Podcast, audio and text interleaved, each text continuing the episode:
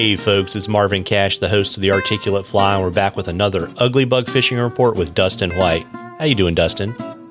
Good, Marvin. How are you doing? As always, just trying to stay out of trouble, and you know it's almost like Old Man Winter came back to Casper. Yeah, yeah. We uh, I thought we were out of uh, the the doom and gloom kind of uh, cold, dreary weather, but uh, came back for just a couple of days, and thankfully uh, it's going to be moving out here uh, after tomorrow. But yeah, we did get a little bit of rain and temp drop uh, for a couple days here, but like I said, uh, it's not going to stick around long. So we'll be well on our way into our normal spring and summer temps. Yeah, and so you know when you get a little cold bounce like that, does it kind of slow things down a little bit, or you know, this time of year is there enough kind of warmth in the system to kind of let things bounce back pretty quickly?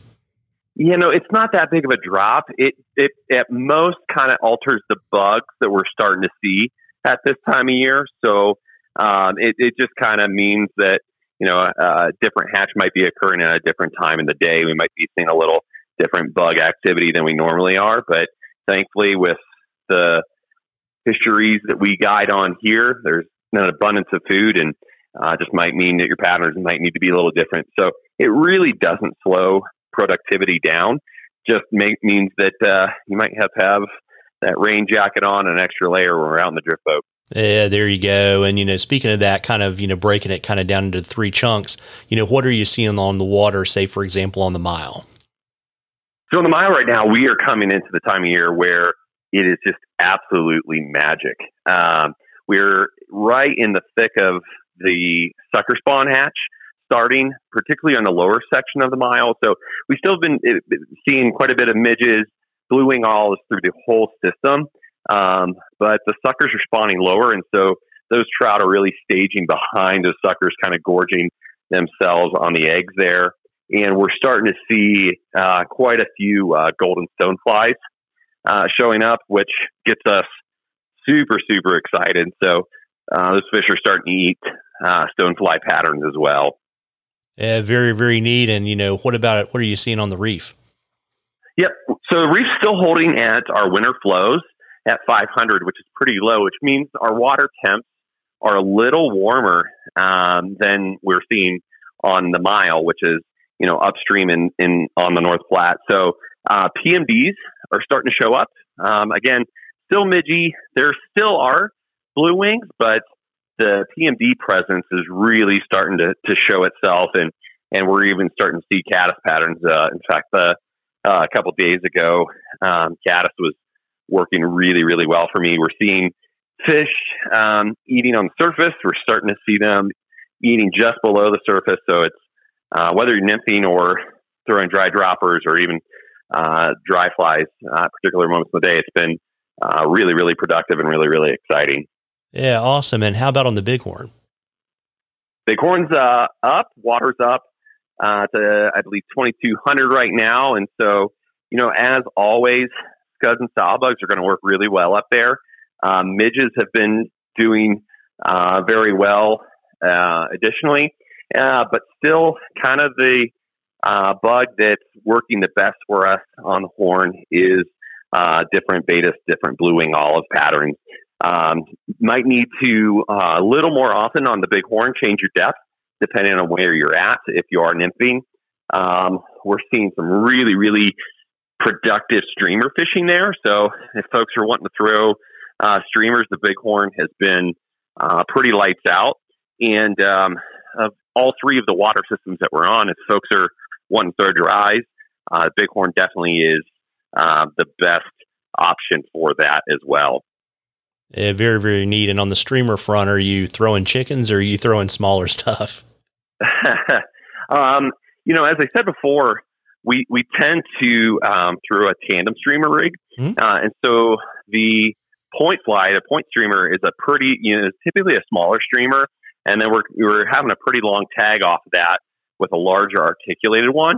Uh, just giving those fish two different uh, profiles, two different options, but it also mimics you know, something smaller being chased by a larger bait fish. Um, so that that really is uh, the the technique we use a lot. But if folks uh, you know are uncomfortable with that or prefer just throwing uh, a typical streamer, you know, something in the four to five inches long length uh, with some articulation uh, is is really really good. Uh, patterns in white and in olive are working the best for us right now. Yeah, and I love fishing white streamers when you just see them disappear. You know. Oh, it's amazing! It is absolutely because you're chasing, you're seeing that thing track, and then you just watch it, yeah, vanish. Yeah. And uh, it's it's just it's so exciting to, to to have that. So if that's if that's your thing, the the horn is definitely um, you know firing on all systems with that right now. Yeah, we see that in kind of my part of the world right now with people fishing like white game changers for smallmouth. Yep. Yep, yep. And it's uh, it's awesome. And you know, folks, we love questions at the Articulate Fly. You can email them to us. Uh, you can DM us on social media. You can drop them in the comments to our social media post whatever works for you. And if we use your question, I'll send you articulate fly swag, and then we will enter in a drawing, and it's going to be something really cool from the Ugly Bug Fly Shop. They're going to put together a box of North Platte flies, as well as some shirts and hats from the shop. And you know, Dustin, you and I were talking. Even if you're not going to be out fishing uh, in central Wyoming, I suspect that's going to be an absolutely killer tailwater box. Oh, absolutely, yeah. These these are patterns that uh, folks that are going to fish any sort of tailwater are going to find success with, and we're you know curating it to cover a lot of different bases. So there'll be an array of nymphs in it, some some really really great dry fly patterns, but also some uh, some streamer patterns that folks maybe uh, haven't had uh, any encounter with yet that they can try out in their waters and we're really, really excited to be able to offer that to folks. Yeah, absolutely. And, You know, and if your question doesn't get selected and you're in the neighborhood and you're in the shop, if you mention the uh, the podcast and the fishing report, you'll get ten percent off your purchase. And uh, you know, Dustin, before I let you uh, get back to the vice because you won't be barbecuing if it's in the 40s. Um, exactly. you, you want to let folks. I know you guys are kind of you know rocking and rolling, open seven days a week in the shop, but you want to kind of let folks know you know where the ugly bug is and kind of how to find it and how to find uh, the outfitter crazy rainbow fly fishing? Yeah you can look us up online at crazyrainbow.net our instagram and facebook can be found at ugly bug fly shop. And then our fly shop's right downtown casper on center street.